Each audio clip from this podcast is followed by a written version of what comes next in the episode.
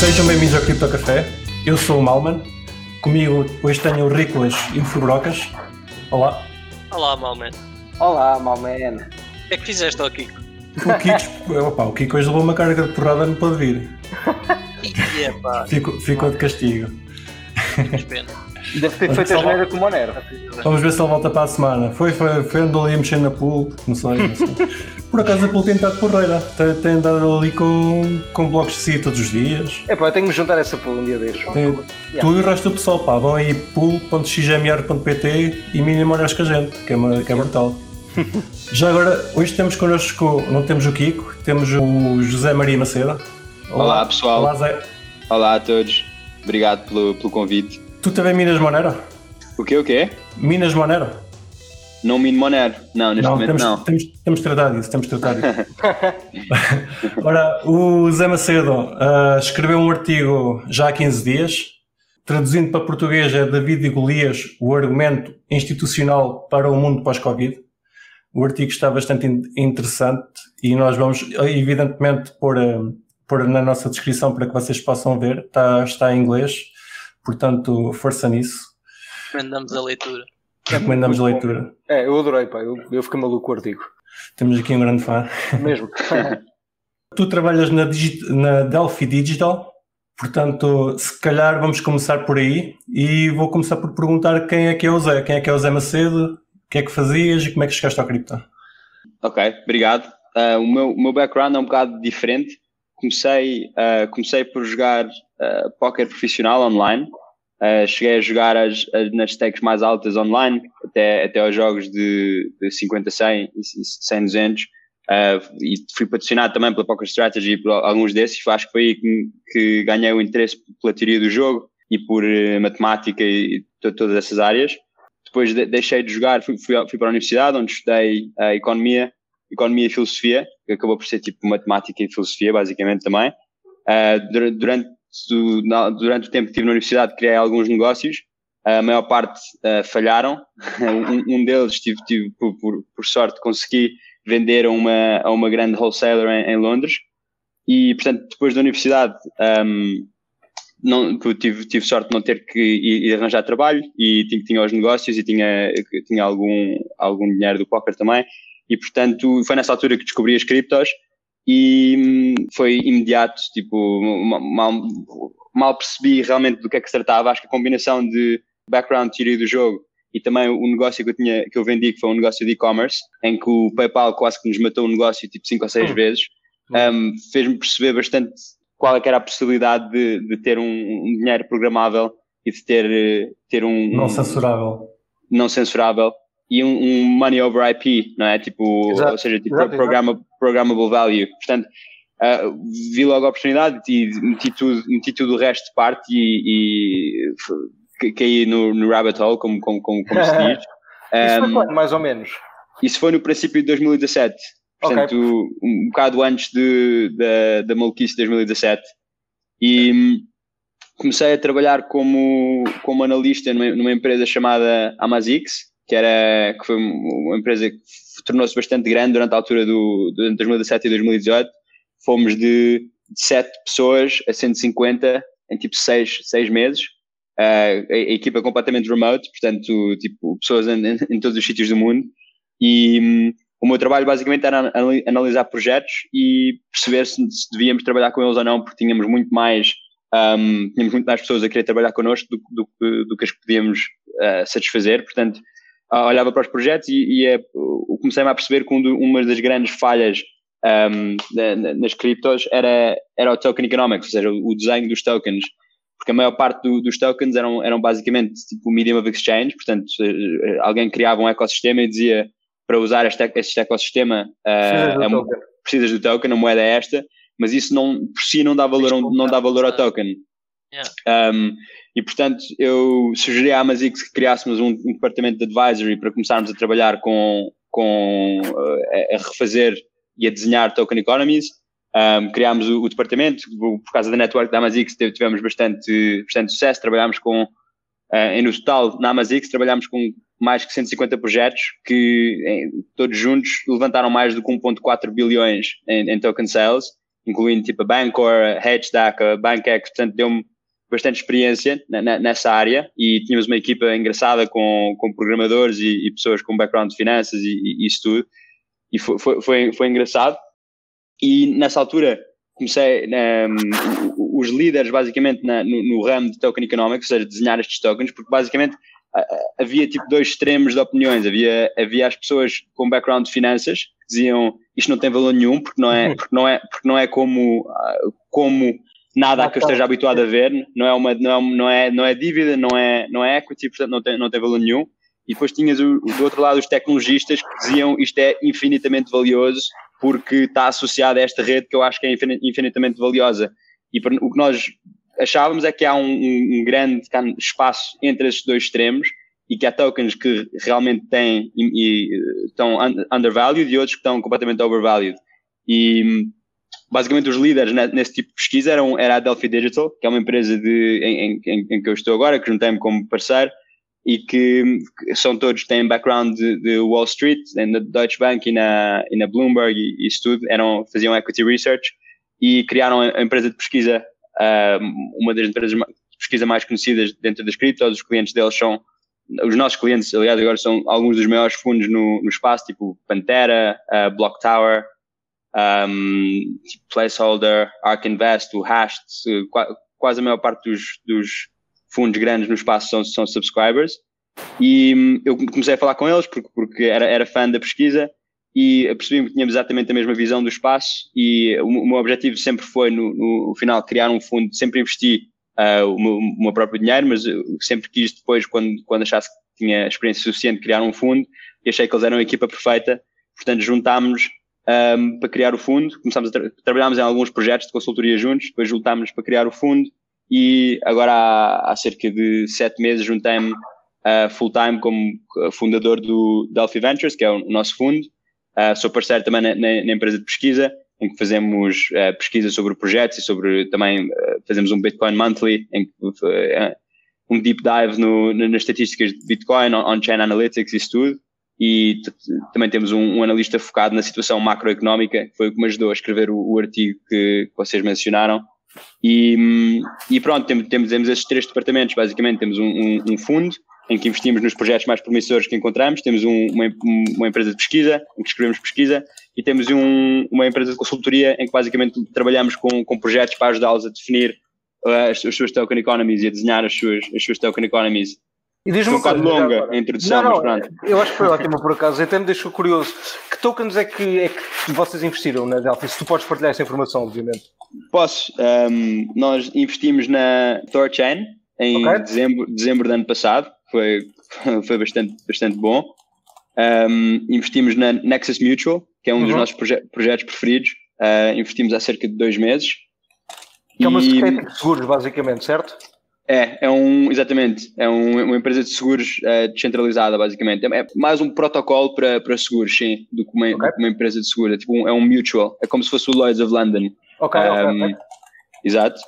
E depois investimos no Wi-Fi também. Apanhámos bastante cedo, também vendemos bastante cedo, ainda temos algum. E depois temos algumas posições mais pequenas também. Sim, temos algumas posições mais pequenas, não sei se vale a pena entrar em todas. Sim. Não, se calhar não vale a pena. Eu por acaso fiquei curioso com a tua introdução sobre... queria te fazer uma pergunta que nem tínhamos pensado meter já, mas eu por acaso fiquei curioso e gosto de disparar logo. Qual é que é a tua visão sobre tokenomics na parte de, por exemplo, governança? E tu achas que essa parte tem algum fundamento? Porque hoje em dia vemos muitas, tipo o Uniswap, não é? Lançaram um token que basicamente é para governance e que ficou tudo muito maluco com aquilo. Obviamente pelo método de distribuição, mas pronto. Mas tu achas que isso tem alguma utilidade ou para ti tokenomics é mais que governance? Eu acho que token economics tem que ser mais do que governance. Mas eu acho que os crypto assets, não é? Acho que um dia vão ser Decentralized Autonomous Organizations, não é? DAOs. Sim. Desculpa, está sempre a mudar para inglês, mas não sei nem sequer a palavra portuguesa para algumas destas. Nós vamos te chateando, senão os nossos ouvintes depois chateiam-nos a nós. Não faz mal. Empresa descentralizada, autónoma e a organização descentralizada autónoma, basicamente. E, porque né, os cryptoassets são bens públicos e, portanto, são bens que são governados e os donos são os utilizadores. E, portanto, acho que todos eles vão tornar-se DAOs, mas a governance em si não tem valor se a coisa que está a ser governed não tem valor, não é? Portanto, primeiro, antes da governance ter valor, tem que se ter criado alguma coisa de valor. No fundo, sim, exatamente. E que as pessoas adotem. Exato, e depois a outra parte não tem necessariamente só ser alguma coisa que cria valor, mas tem que ser alguma coisa também que consegue capturar parte desse valor. Por exemplo, empresas como a Curve ou projetos como a Curve, que é um, não sei se vocês conhecem ou se os utilizadores estão a par, é um exchange descentralizado para stablecoins. Uhum. E teve um sucesso enorme em termos de, neste momento, consegue-se melhor execução na Curve do que na Binance, que é uma coisa que eu acho que há alguns meses seria, tipo, ninguém acreditaria. Era impensável, sim. Que um exchange descentralizado conseguisse melhor execução que a Binance, mas apesar disso, para mim e para nós é difícil ver como é que esse projeto vai capturar valor, porque nas criptos é tudo aberto, portanto o código é aberto e portanto é forkable. E portanto não é tão fácil como nas empresas tradicionais em que basicamente pode-se ter alguma coisa de proprietary, não é? que se protege, que outros não podem, de patenteado, não necessariamente sequer de patenteado, mas de escondido, não é? Que não está aberto ao público, portanto é bastante mais difícil competir, enquanto nas criptos é tudo aberto, portanto as vantagens competitivas têm que ser mais definidas e têm que ser mais específicas. Eu acho que estás sempre sujeito a que haja um concorrente que apareça. Exatamente. Tipo o sushi. Yeah, exato. Tipo o sushi, exatamente. E a liquidez é um network effect, não é? Porque com mais liquidez consegue-se melhor execução e, portanto, gera mais fees e é mais competitivo. Mas o problema é que se depois se mete uma fee por cima para tentar capturar valor, isso tira diretamente da execução, não é? Fica-se com pior execução e pior return. Piores retornos para os liquidity providers. Como é que isso diz em português? Liquidity providers? Para os provedores de liquidez. Provedores de liquidez, pronto. E, portanto, acho que as coisas nas criptas são mais complicadas. Tipo, tem que se pensar... Para nós, as quatro coisas que não são forkable, que não se consegue só copiar, é a comunidade, liquidez, segurança... que normalmente, se a network é bem desenhada, está linkada com a liquidez, e integrações, ou seja, integrações em tipo o DAI, por exemplo, que está integrado em quase todos os projetos centralizados e descentralizados. E, portanto, tem um pouco a ver com a comunidade. Exato, sim. E eu acho que as maiores vantagens são quando se consegue combinar mais do que um desses. Aí fica bastante mais difícil de competir. Mas eu acho que o Curve não tem liquidez só, e eu acho que isso é difícil de suster uma vantagem competitiva, portanto, claro. É preciso que o projeto tenha valor, é preciso que consiga capturar parte desse valor, tendo um network effect suficientemente grande e usando esses quatro fatores, e depois é preciso que, portanto, a governance só tem valor se essas duas condições se comprovarem, basicamente. E diz-me uma coisa, que tem diretamente a ver com o que estás a dizer. Como é que tu vês tipo a brand, ou seja, a marca dentro deste ecossistema de valores? Porque, por exemplo, todos, ou a maioria dos projetos que tu falaste, acho que se calhar foram todos, estão dentro do ecossistema da Ethereum, certo? Não só porque o ecossistema da Ethereum conseguiu ganhar muitos utilizadores, mas também porque eu acho que há ali uma parte da brand ou da marca que as pessoas acabam por acreditar. Ou seja, não é bem uma religião, mas é quase uma crença que as pessoas têm ou na equipa que está a liderar ou whatever que seja. Pronto, é uma espécie de uma crença. Tu vês isso como um pilar importante também para a evolução do tokenomics? Eu acho que a marca, a brand é importante.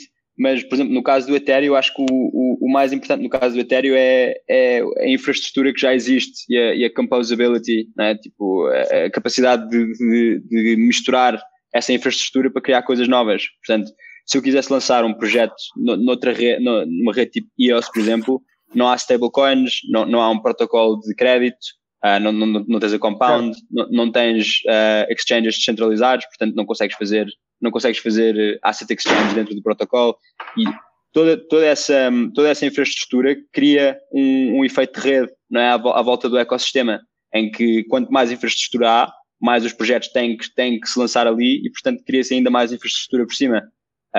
Eu acho que é mais isso que a força do Ethereum neste momento, e é uma força bastante grande. Agora acho que a Solana tem alguma chance de competir, mas é difícil de ultrapassar esse efeito de rede que o Ethereum tem, por causa da quantidade de infraestrutura que existe. Ok, e tu falaste, por exemplo, do Wheels. Estamos a falar de um projeto que conseguiu mais de 4 bilhões, tipo de investimento. Yep. E que, está a apostar forte, por exemplo, na Voice, por exemplo, na nova rede social que eles vão lançar. Tu achas que há alguma hipótese de um desses projetos, falando agora do Wheels, há outros, obviamente, mas o Wheels, como foi o que capturou mais investimento, acaba por ser o que se calhar que tem maior capacidade para fazer um dethrone, para mandar o Ethereum, para tirar o Ethereum da segunda maior rede, digamos, depois do Bitcoin. Uhum. Tu achas que isso é possível, neste ponto, onde nós estamos hoje? Sim, acho que é claramente possível. Uma das coisas que eu fiz ultimamente foi ir ler alguma história de tecnologia para ver, quantas vezes porque o Ethereum neste momento, dependendo das métricas que se usa, tem mais ou menos 90% de market share. Exato. E já houve vários produtos na história da tecnologia que tiveram 90% de market share e acabaram por perder quando se está bastante cedo. A Nokia, por exemplo. A Nokia, por exemplo, a Windows, uma data de produtos diferentes que nós nem conhecemos porque foram mais cedo do que a maior parte das pessoas prestou atenção. E a indústria é tão pequena que a quantidade de developers que ainda não estão onboarded é muito maior do que os que já estão. Portanto, é claramente possível o Ethereum perder. Agora, na minha opinião, está claramente na liderança. Agora, o que eu acho é que muitos projetos vão começar a ir cross-chain. E, por exemplo, o ThorChain, um dos nossos investimentos, é um decentralized cross-chain exchange. Portanto, a ideia é facilitar o exchange de assets trustlessly. Entre protocolos, basicamente. Exatamente, entre layer ones, entre o EOS e o Ethereum, por exemplo, ou o Bitcoin e o Ethereum, que é a melhor de todas. Bitcoin e Ethereum podes fazer Tether e Bitcoin, né?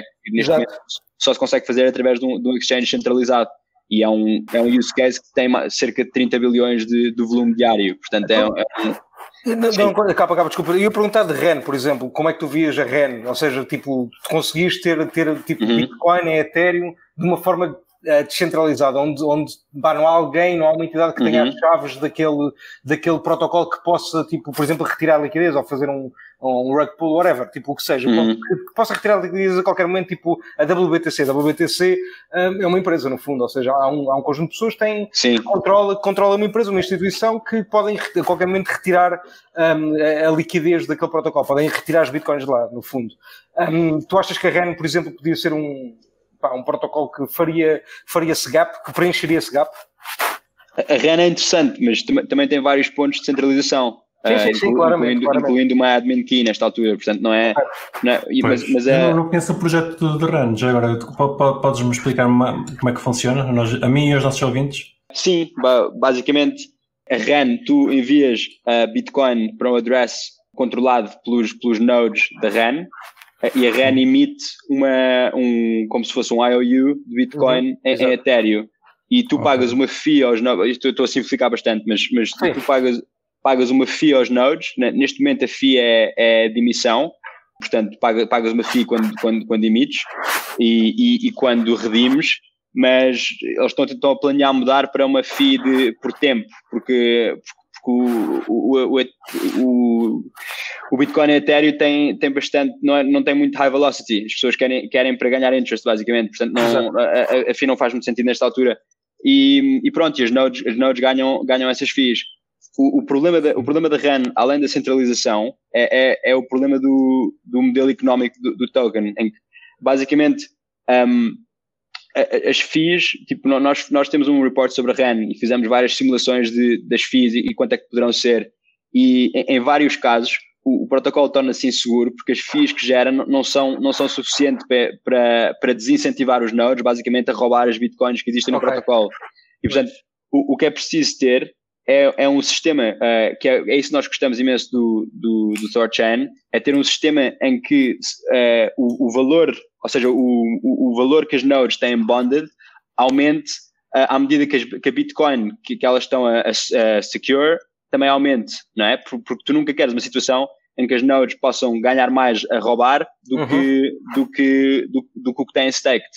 E, portanto, o ThorChain tem mecanismos muito bem desenhados para basicamente garantir que O valor que as nodes têm bonded é sempre 3 vezes o valor exterior que existe no protocolo. Ok. Eles têm várias maneiras em que eles fazem isso, mas basicamente é um sistema de incentivos, não é particularmente complexo quando se percebe, mas há imensos projetos que nesta altura têm esse problema em que, tipo, basicamente um node de Ren, não é? tem cash flows baseado nas fees que gera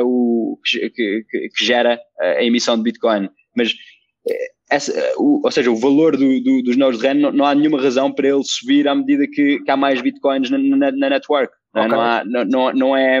Okay. Há alguma correlação, mas não é garantido. Exato. Não é direta e tem que ser garantida para o protocolo permanecer seguro. Portanto, Ren, por causa da centralização técnica e também do modelo económico, não estamos muito bullish, apesar de eu ter REN BTC, portanto, okay. Não, sim. E já agora, vocês na Delphi investiram na ThorChain.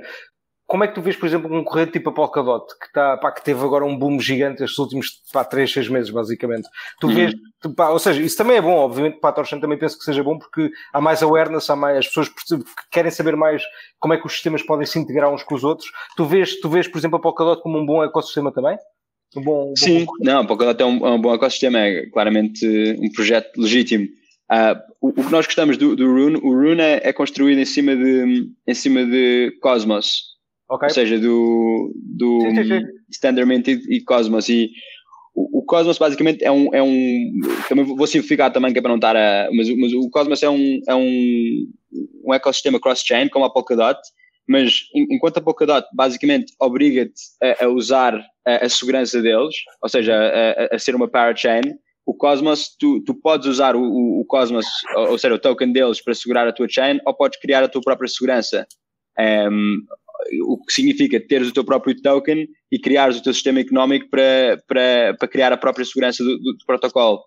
Eu acho que isso é mais interessante porque dá mais flexibilidade aos projetos e, por exemplo, o ThorChain seria impossível existir em cima de Ethereum ou em cima de qualquer outra coisa, porque okay. o que o ThorChain faz é que cria a própria segurança através daquele mecanismo que eu falei há bocado, de ter os incentivos para que o valor bonded pelas nodes seja sempre 3 vezes o valor exterior que existe nas liquidity pools, e tem vários incentivos para que isso aconteça. Ok. Uma ótima descrição, mano. Deixa-me cá. Eu fico contente porque tenho Cosmos. Tem a própria blockchain deles, é isso? O quê? Desculpa? Então a ThorChain tem a própria blockchain para poderem, digamos, dar a volta a esse problema. Exatamente. Sim. Basicamente tem uma própria blockchain, mas é uma application-specific blockchain. Portanto, não é uma blockchain generalizada, é uma blockchain só para asset exchange, para cross-chain asset exchange. Ou seja, tanto o Ren como o ThorChain, pelo que eu estou a perceber, servem para trocar moedas entre blockchains diferentes. Uhum. Mais ou menos. Então, sim, basicamente sim. Mas Ren simplificando... Sim.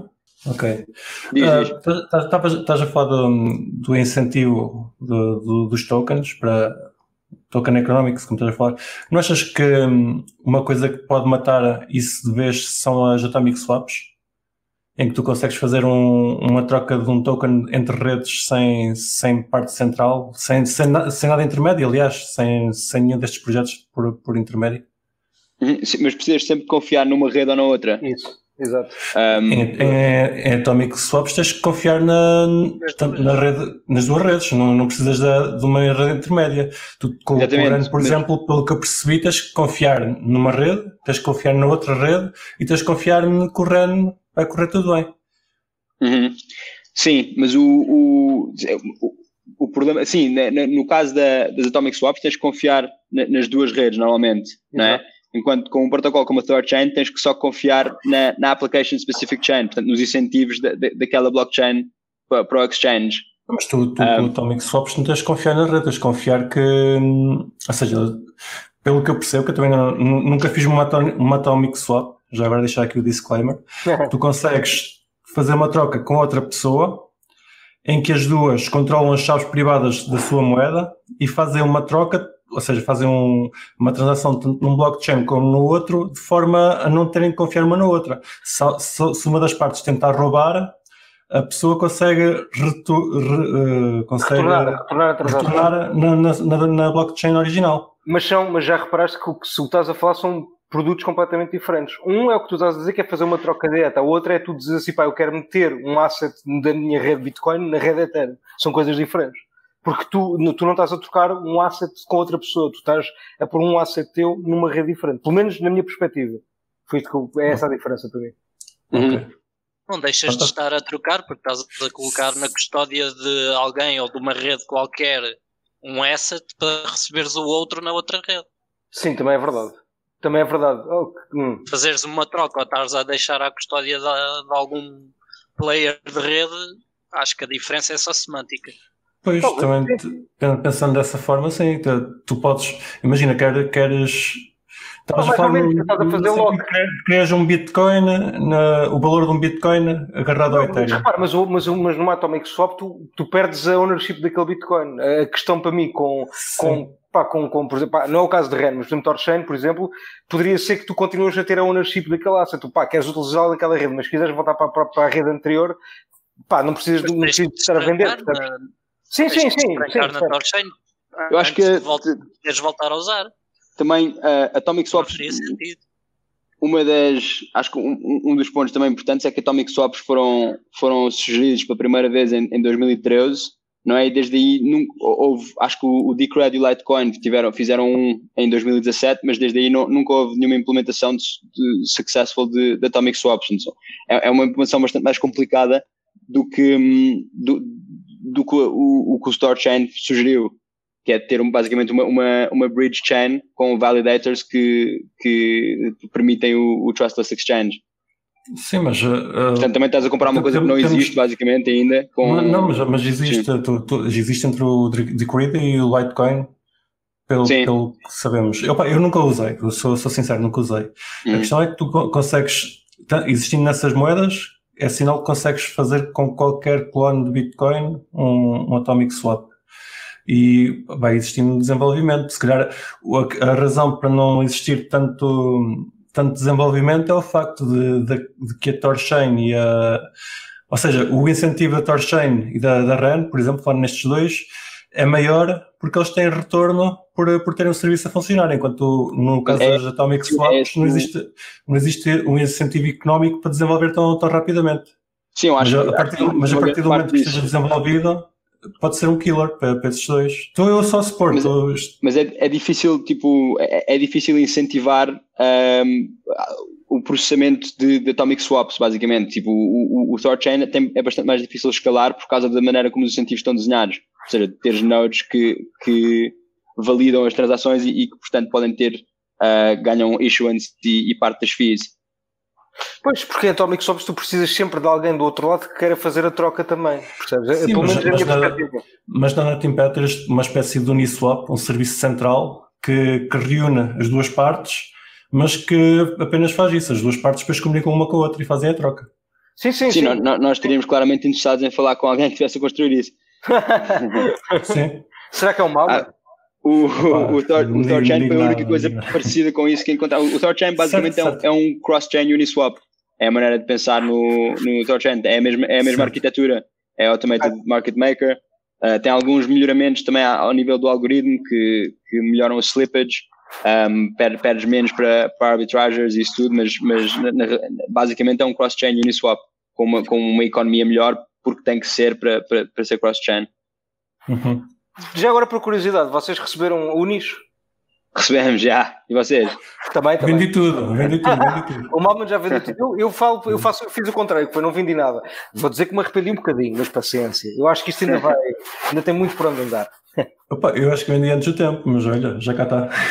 Claro. E tu, Rickles? Satoshis? Não, eu não tinha. Não tinhas esse nicho? Graças. Não tinha. Se a gente soubesse... Tínhamos feito uma carrada de endereços. Pá, sabes que eu por acaso no Uniswap usei bué de endereços diferentes, bué de accounts diferentes, então foi fixe, porque ainda recebi uns quantos de borda, foi bom. Já agora, estamos a falar de... Já voltamos aqui ao teu artigo. E, aliás, ainda não falámos do artigo. Ainda não falámos, sim. Já vamos para lá. Mas falando, só aqui meter isto no meio, falando do Uni, Vocês não acham preocupante que, nós falámos isso no Telegram até, que uma empresa tenha decidido de uma forma completamente à porta fechada fazer uma coisa que vai afetar o contrato em si, como foi esta decisão de distribuir os tokens deles? Epá, é uma boa questão, por acaso. Lá está. Eu acho que, por exemplo, se tu fores bem a ver aquilo, até que, epá, se tu olhas para o How It Tests... Os microfones rasparam um bocado. Ah, desculpa. Se tu olhas para o How It Tests, não é? Aquele teste para ver se um ativo é uma security, nos Estados Unidos, obviamente. Pá, aquilo claramente que cai um bocado sobre o How It Tests. Que segundo esse teste, aquilo à partida seria... uma security, mas pá, eu percebo, só que a questão aqui é que o método de distribuição inicial é sempre, pá, tem de sempre haver alguma forma de distribuir aquilo, não é? E, pá, eu percebo. Sim, que a única forma é não ter sido, não pois, ser anunciada previamente. É pá, mas pois, eu acho que ainda bem que não foi, sinceramente, eu acho que ainda bem que não foi, mas ao mesmo tempo... Sim, mas talvez tivessem que arranjar outra forma sem ser um airdrop deste género. Mas a questão que eu coloco é mesmo a forma de ser um grupo de pessoas numa sala a decidir o que é que se vai fazer num protocolo que supostamente devia ser descentralizado. Mas não podia ser, não é? Se ainda não havia... Mas não era descentralizado ainda, não é? Eles escolheram descentralização progressiva, portanto começaram por criar alguma coisa de valor e o airdrop na realidade foi a descentralização. Exato. Portanto, supostamente vai ser... E acho que eles tentaram fazer da maneira mais justa e para mim acho que foi um dos launches mais justos que aconteceu nos últimos tempos, apesar da quantidade de tokens que o Paradigm tem. Pois. Pá, mas tinham um incentivo, não? Eles investiram naquilo antes, bem, eu percebo. Claro. Sim, investiram naquilo quando a maior parte das pessoas dizia que aquilo era estúpido. Eu ouvi bastantes a dizerem isso. Não, eles são nossos clientes, o Paradigm, e foram bastante criticados pelo investimento na Uniswap. Tipo, como é que isso alguma vez vai dar dinheiro, etc. Uhum. Pronto, foi só uma parte. É uma ótima questão, meu. É uma ótima questão. Sim, eu por acaso... É tal questão da descentralização que se estamos a trabalhar para projetos descentralizados, eles depois no final acabam por ser governados à porta fechada, que ainda é pior do que centralizado. Governados por uma entidade central e a porta fechada deixam um pouquinho a desejar.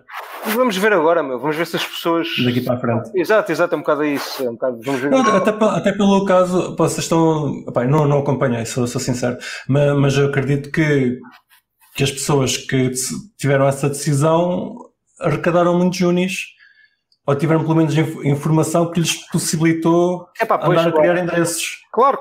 Obviamente. Sim, é verdade. Há sempre um fator mau, mas eu acho que também não consegues comatar tudo, sinceramente. Na minha opinião. Um trade-off pode ser aceito, desde que a comunidade aceite, está tudo bem. Exatamente. Então, vamos falar então do David e do Golias. O artigo, como nós dissemos, vai estar na descrição. Podes-nos fazer um resumo muito rápido do artigo, Zé?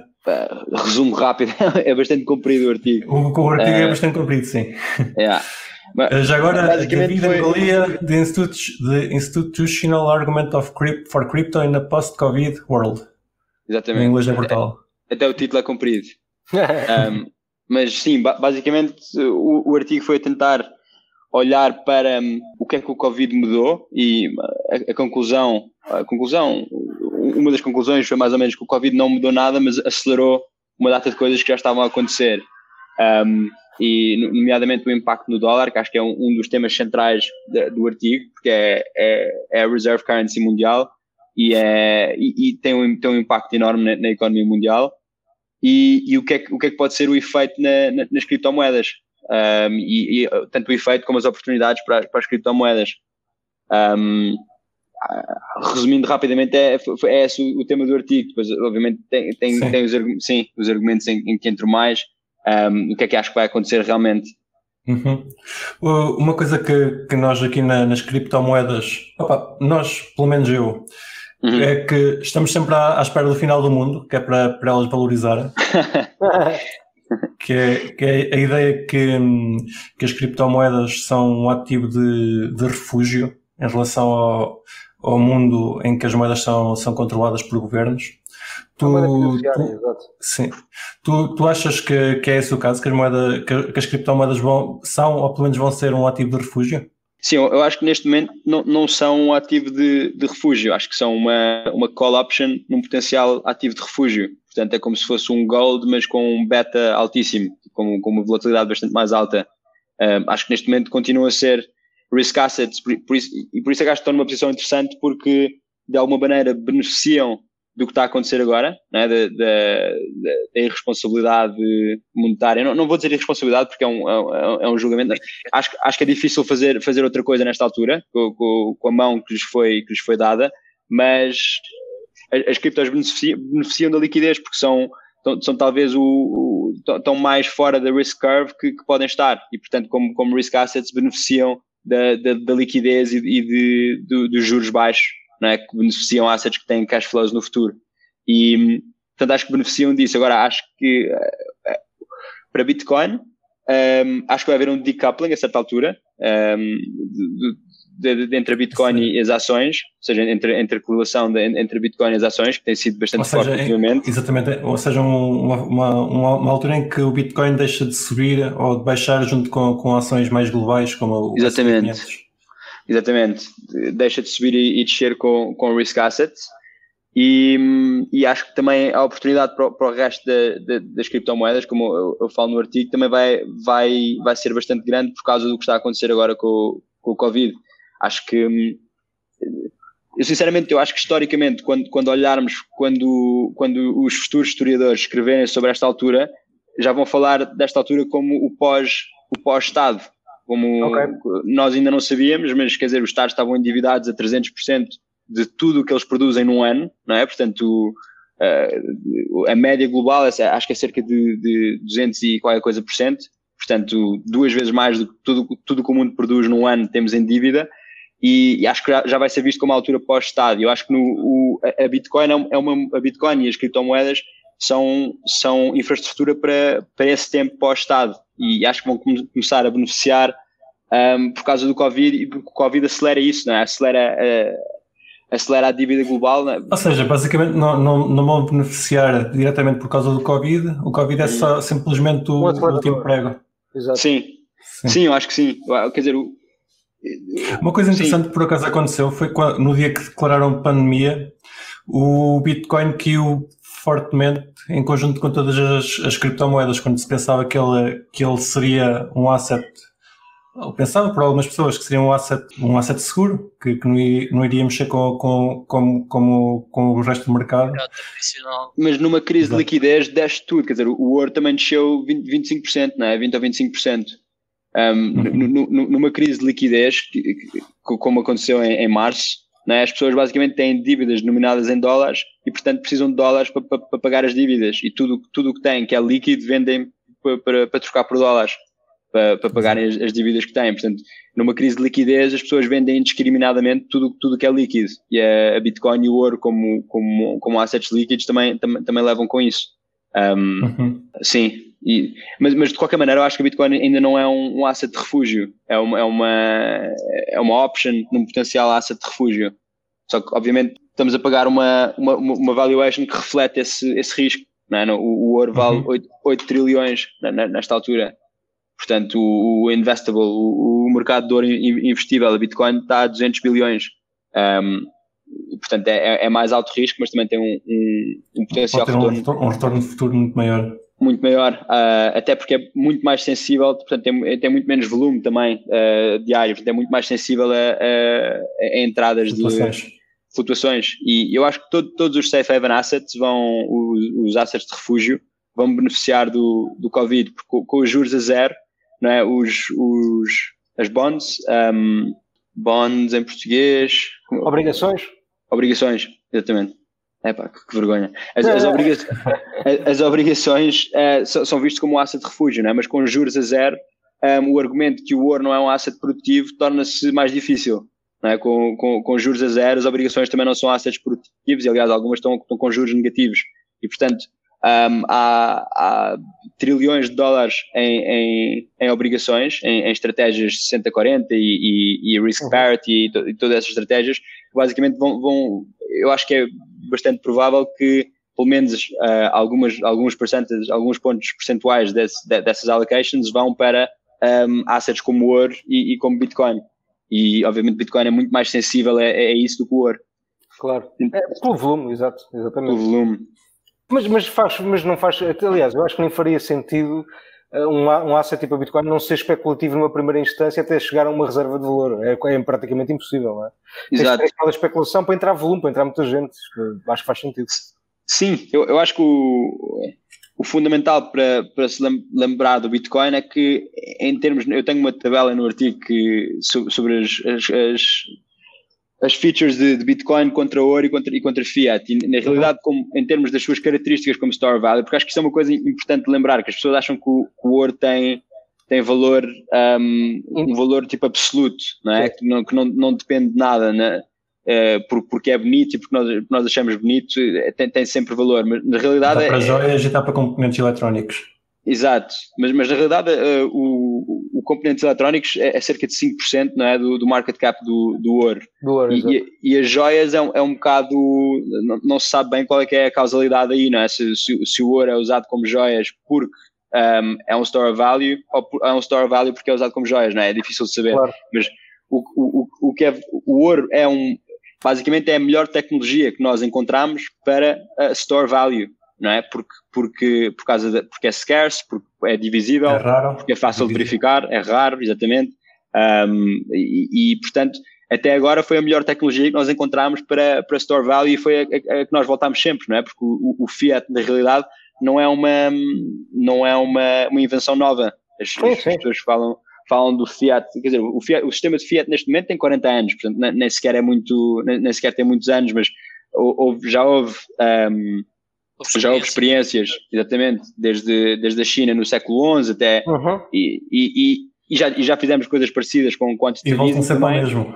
E voltam sempre ao mesmo, exatamente, acabam sempre da mesma maneira, porque é muito difícil resistir à tentação de imprimir, não é? É uma solução fácil, é uma taxa que não tem que passar pelo Parlamento, é uma taxa sobre toda a gente que quase ninguém se percebe. Mais ou menos invisível, sim. Mais ou menos invisível, e é uma coisa que nós vemos em toda a história, não é? Desde a antiga Grécia, a antiga Roma, claro. não havia...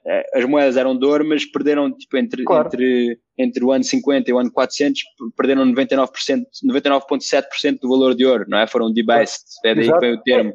É a mesma coisa que fiat, debasement, vai dar ao mesmo. Exatamente, portanto é a mesma coisa. Agora... O que eu digo no artigo é que eu acho que antes de haver a fase de debasement, pelo menos para o dólar, vai haver uma fase de deflation, que é o oposto, claro. Não é? É o dólar subir contra o resto todo. Eu acho que isso vai ter que acontecer por causa da quantidade de dívida que há em dólares no mundo, não é? É uma quantidade absurda. Eu tenho as estatísticas no artigo, mas são 60 trilhões de dívida denominada em dólares no mundo. Isso é um problema fundamental. Porque, basicamente, o que nós percebemos quando pensamos nisto é que qualquer pessoa pode emitir dívida em dólares, não é? Qualquer entidade em qualquer sítio do mundo. Mas a única entidade que pode emitir o asset para satisfazer essa liability é a Fed. E, portanto, a Fed é quase obrigada a continuar a imprimir dólares e a pô-los em circulação, e não consegue fazê-lo rápido o suficiente para o demand que há para dólares. Estamos a falar de network effects há bocado. Currency é um dos produtos que mais tem network effects, não é? Tipo, neste momento 70% do international trade acontece em dólares, e 70% das moedas estão de alguma maneira ligadas ao dólar, e portanto a Fed é uma superpotência monetária, basicamente faz a política monetária para o mundo inteiro, não só para os Estados Unidos, mas para o mundo inteiro.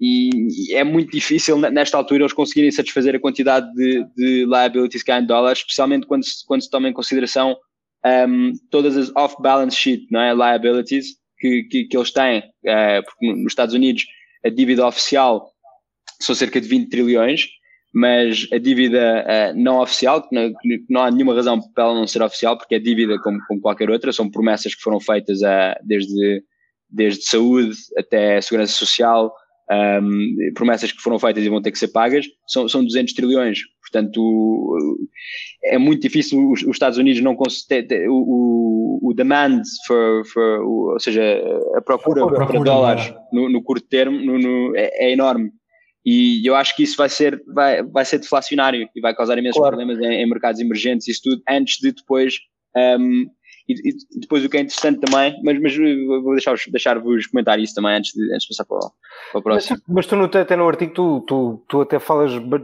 dessa parte, e isso demonstra-se hoje em dia com a velocidade do dinheiro. É? A velocidade Exato. É basicamente quantas vezes é que a mesma unidade de moeda passa de mão em mão, basicamente. E, epá, já caiu a pique e vai continuar a cair, basicamente. Porque Exatamente. Eu acho que é isso que vai gerar no fundo a deflação. As pessoas quererem acumular os dólares porque veem que há aqui um problema grande de dívida, querem guardá-los, mas quando aumentar a confiança dos consumidores, epá, aquilo vai inundar o mercado, os dólares vão eventualmente inundar o mercado. E no sistema, ainda por cima, no sistema que nós temos hoje, pá, vai ser muito pior porque vai ser uma inundação gigante, porque tipo países como a China, por exemplo, têm reservas de dólares ridículas, enormes, basicamente. Ou seja, quando eles voltarem para os Estados Unidos, aquilo vai correr mal, parece-me a mim. Mas eu diria que isso já está a acontecer. Não é, pronto, não é um evento para o futuro, já é presente. Já é presente, sim. Já tens, Exatamente. Por exemplo, um dos maiores investimentos que se tem falado nas últimas semanas, que é o do Michael Saylor na MicroStrategy. Sim. Exato. Ele fez o investimento de 400 milhões em Bitcoin porque tinha 500 milhões da empresa, do balance sheet da empresa, parados no banco, entre aspas, sem render nada, ou até a pagar, porque realmente não havia onde utilizar o cash, o dinheiro, e então ele e o board da empresa decidiram fazer um investimento em Bitcoin muito por causa disso e porque era como o João também estava a dizer, é uma aposta assimétrica em relação aos restantes tipos de investimento. Por exemplo, no caso normalmente fala-se em real estate, ou seja, imobiliário, em ouro, e o real estate tem subido numa média de 10% ao ano, e esses 10% são muito superiores à inflação, o que fez com que ele agora já não valesse a pena estar a gastar em real estate, porque daqui a um ano já começava a desvalorizar, basicamente. Claro. E então teve que se virar para outros tipos de investimento e decidiu comprar Bitcoin.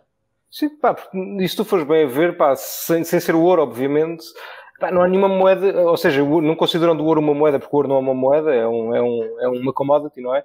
Pá, a Bitcoin é a única moeda deflacionária. Pá, isto é um bocado assustador. Nós, tipo, hoje em dia, a única moeda que existe no mundo que é deflacionária é a Bitcoin. Ou seja, obviamente que parece-me a mim, e concordo 100% com o Rickles, é que cada vez mais pessoas, e com o Zé, obviamente, cada vez mais pessoas vão virar para a Bitcoin porque, pá, não tem por onde fugir, basicamente. Não há outra. Então acham que vai passar a ser uma norma empresas começarem a comprar, a ter alguma porcentagem do seu cash em criptomoeda? Eu apostava a minha Bitcoin que sim. Estou bastante convencido que sim. Próximos 3-6 meses vai ser interessante olhar para o mercado. É lá, estão a curto prazo. Vamos ver mais anúncios como o da MicroStrategy. Isso faria as coisas mexerem. Sim. Eventualmente, sim. Sim, eu acho que é inevitável. Acho que é esse o trend. E temos o Paul Tudor Jones também, que um dos melhores investidores de todos os tempos, que escreveu para os investidores. Exato, um report bastante bem escrito sobre e bastante frio sobre as vantagens de Bitcoin em relação ao ouro e a oportunidade, não é? E investiu cerca de 2% dos assets que tinha, que é bastante. E acho que à medida que essas coisas vão acontecendo, o risco de carreira, não é, para outros investidores, claro, que querem dar esse passo vai sendo reduzido. E na realidade só há 21 milhões de bitcoins, não é? Não, ninguém tem possibilidade de imprimir mais e portanto é sempre limitado, e acho que a oferta vai sempre aumentar, principalmente se continuarmos com a política monetária que temos agora, e que eu digo no artigo é que é impossível que não continuemos, basicamente. Claro. Não há outra hipótese se não continuar, como dizia aquele gajo na crise de 2008, we have to keep dancing until the music stops. Exatamente. Eu acho que os bancos centrais estão nessa, não é? E como tu disseste muito bem, da velocidade do dinheiro, a certa altura a política monetária não vai ser suficiente, vamos ter que juntar política fiscal e isso vai acontecer também, vamos ter helicopter money, vamos ter isso tudo, vamos fazer, e eu recomendo que toda a gente, se tiver interesse, que leiam tipo a história romana e a história, sim. até a história grega, porque exatamente a mesma coisa aconteceu nessa altura. Né? Não precisas ir longe, podes ir à Alemanha. Exato. Também, sim, exato. Sim, estou a falar da Alemanha. O problema é que estes ciclos às vezes demoram 200 anos. Sim, exatamente. Portanto, por isso é que também é importante, eu acho, DeFi como parte do portfólio, porque é um asset que, na minha opinião, beneficia imenso do estímulo que vai acontecer, da quantidade de dinheiro que há em circulação, mas apesar de tudo também é uma call option ao sistema financeiro tradicional. Portanto, se houver o crash, se houver a deflação, obviamente que DeFi vai levar mais do que... Sim, eu acho que primeiro vai levar mais do que todos os outros risk assets, mas depois vai ser essa a oportunidade de se provar e de preencher o vácuo que deixam os sistemas tradicionais. Sim, até porque eu acho que nós temos aqui de partir de um pressuposto que é a confiança das pessoas na Bitcoin também se vai expandir também para outros ativos de criptomoeda, ou seja, se a partir do momento que há muita... Sim, porque a partir do momento que há mais gente em Bitcoin, também há mais gente que começa a olhar para outros ativos de criptomoeda. Para mim é ainda mais fundamental, é que tipo, a Bitcoin é ouro digital, tudo bem. Exato. Mas o problema do ouro, e a razão porque nós acabamos sempre neste sistema fiat, é que o ouro não pode ser realmente usado como parte de um sistema financeiro, como sendo a moeda, não é? O ouro tem sempre que ser abstraído. Exatamente. E acabamos sempre por trocar IOUs em cima do ouro. Mas não achas que agora com o Bitcoin podes começar a usar o próprio ouro? Exatamente. Esquece o problema do block size do megabyte, que eu acho que isso eventualmente há de ser resolvido. Sim, exatamente, era para aí que eu ia. Sim. Exatamente. Eu acho que essa é a grande diferença da Bitcoin, é que o ouro nunca pode ser usado como parte de um sistema financeiro. É sempre abstraído, portanto acabamos sempre por ter um banco central que diz: nós ficamos aqui com o ouro e damos este papel e vocês podem trocar pelo ouro, depois a certa altura dizem afinal já não podem trocar pelo ouro, porque não é? É o que aconteceu sempre. E a Bitcoin é o único asset que pode ser, portanto, as pessoas dizem sempre que o ouro é o único asset que não é a liability de ninguém, não é? Uhum. Não é a dívida de ninguém. E isso é verdade do ouro físico, tipo o ouro físico que se tem na mão, mas não é verdade do ouro da maneira como ele é usado no sistema financeiro. Não é? A maior parte das pessoas tem exposição ao ouro, tem exposição através de ETFs, de instrumentos financeiros, e isso é a dívida de alguém. É um jogo de cadeiras. É um jogo de cadeiras e é a dívida das próprias instituições que são mais prováveis de estar em risco se acontecer o que nós pensamos que vai acontecer, não é? Claro. Por acaso estás a falar nisso, aquele gajo que apoiou o ouro, Peter Schiff. Sim. Ele a gozar com o Bitcoin dizia que com o Bitcoin não conseguia pagar nada e que com o ouro, com o seu magnífico cartão, conseguia pagar o que quisesse. Epá, mas sabes que eu acho que isso é um bocado... Alguém tem que arranjar um cartão Cripto.com. Pois é isso, não é? Mas sabes que ele aceita Bitcoin no site deles, se fores ao site deles, eles aceitam Bitcoin por ouro. Eles aceitam Bitcoin, engraçado. Yeah. Yeah. Acho que uma grande parte do viewership dele vem das criptos. Acho que ele sabe bem quem é que paga os salários. Ele é negacionista porque aquilo dá-lhe visão. Marketing, é uma boa estratégia. Mas, portanto, é por isso que eu acho que a DeFi é tão importante, porque DeFi não tem necessariamente de ser a versão que temos agora construída em cima da Ethereum. Estou a dizer como conceito, claro. Sim. É importante porque precisamos ter a infraestrutura financeira que nos deixe depois usar um asset como a Bitcoin sem precisar de um counterparty. Porque senão a Bitcoin vai ser o mesmo que o ouro, não é? Vamos guardar o dinheiro em cima da Bitcoin, mas não vamos poder fazer empréstimos, não vamos poder ter derivados, não vamos poder ter um sistema financeiro, que acho que é isso que é o mais interessante disto tudo. Sim. Continuas a ter a grande vantagem que a qualquer momento podes pedir o Bitcoin para a tua carteira, mas não quer dizer que não haja um dia com um banco que tenha Bitcoins, não declara insolvência e claro. Os Bitcoins que ele lá tem desaparecem. Sim, também se pode construir sistemas em que as pessoas têm a opção, não é? Porque o problema eu acho que os bancos são uma instituição que tem que existir, mas o problema é que eles são desonestos, não é? Desde o princípio, portanto, eles tu depositas lá dinheiro e eles dizem-te que têm lá o teu dinheiro, mas na realidade não têm lá o teu dinheiro, não é? O teu, têm lá 10% do... Tem licença para emprestar 90% do dinheiro e o resto está a ser emprestado. Portanto, o que pode existir em Bitcoin, aliás já existe em Ethereum, é um sistema honesto, em que dizem tu metes cá o teu dinheiro, nós damos-te X por ano, mas não, podes não ter acesso ao dinheiro em caso de X porcentagem das pessoas que têm cá dinheiro quererem o dinheiro e tu teres juros diferentes para compensarem os níveis de risco diferentes e, claro, e os níveis de liquidez diferentes que os vários assets têm de maneira transparente. Sim, mas tu não consegues averiguar o risco, é o que nos interessa. Exatamente. É o que não conseguimos fazer hoje, com bancos. Exato. Sim, e é honesto. E honesto, exato, já para não falar do problema que é esse ponto, a honestidade, ou seja, ainda há, quando é que foi? Há poucos dias saiu mais um documento enorme sobre as falcatruas do Deutsche, do JP Morgan, etc., dos amiguinhos todos. E pela lavagem de dinheiro. Não é que... é o que é, ou seja, vai sempre acontecer, obviamente. Isso é um problema que não acho que seja resolvido, criminosos vão haver sempre, e a moeda é só uma tecnologia para transferir valor. Mas aquele argumento da Bitcoin é usada pelos criminosos. Isso é ridículo. Hoje em dia já se percebe que não é nada disso. É que é exatamente o oposto. Os bancos é que são usados pelos criminosos. Qualquer dinheiro que seja bom... coisas para usar por um criminoso, não é? Sim, claro. Mas qualquer dinheiro que seja minimamente bom tem potencial para ser utilizado por criminoso. É um bom sinal, sim, mas repara, quando a Bitcoin começou a ser usada por criminosos até foi um bom sinal para o ecossistema, é porque eles viam algum valor na Bitcoin, não é? O dólar é a moeda que é mais utilizada por todos os criminosos, porque tem mais liquidez, obviamente. Sim, exatamente. O cash, não é? É a moeda mais usada pelos criminosos. A Bitcoin é cash, mas deixa um rasto. Sim, exatamente todos os sítios onde teve, portanto, se alguma vez se toca num counterparty que um governo possa chegar, tipo um exchange ou uma coisa tipo BlockFi, pode-se imediatamente apanhar. Então, bastante, claro. Não é o melhor sistema para cometer crimes, como a Chain Analysis já mostrou várias vezes, não é? Já apanharam vários criminosos e operações de lavagem de dinheiro, etc. Uhum. Mas eu acho que uma das grandes, também, das grandes coisas que acontece depois de uma crise destas, não é? De um momento de deflação, em que há imensa dívida e não há incomes suficientes para pagar a dívida, portanto o dinheiro aumenta de valor, é que os Estados começam a ficar famintos com vontade de taxar e de controlar o capital, as saídas de capital.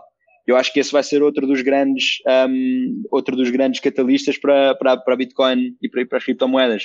Sim, não resolve esse problema. No fundo, ainda há, também se uma notícia, quando é que foi? Também há uns dias, a semana passada, em que os gajos quaisquer transportavam ouro de um país para o outro, na Europa, da Hungria para a Áustria, uma coisa assim do género, e foi-lhes retirado, e era muito dinheiro, era uns quantos milhões. E a Bitcoin, não tens esse problema com a Bitcoin, não é?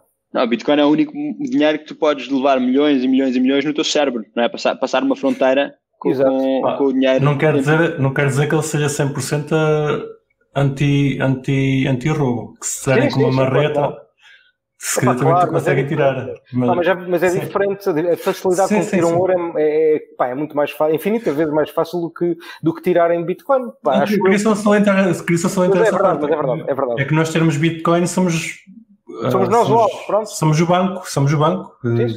Uma forma que eles têm é ir diretamente ao banco. Claro, sim. Não digo, mas sim. O ouro tens de transformar em joias, por exemplo, para conseguir sair com grande valor. Tu perdes imenso valor se tu fizeres isso, basicamente, à partida, não é? É um problema. Uhum. Ora, já estamos aqui com coisa de 1 hora de gravação. Aconselho ao pessoal a ler o artigo, que ele está bastante interessante.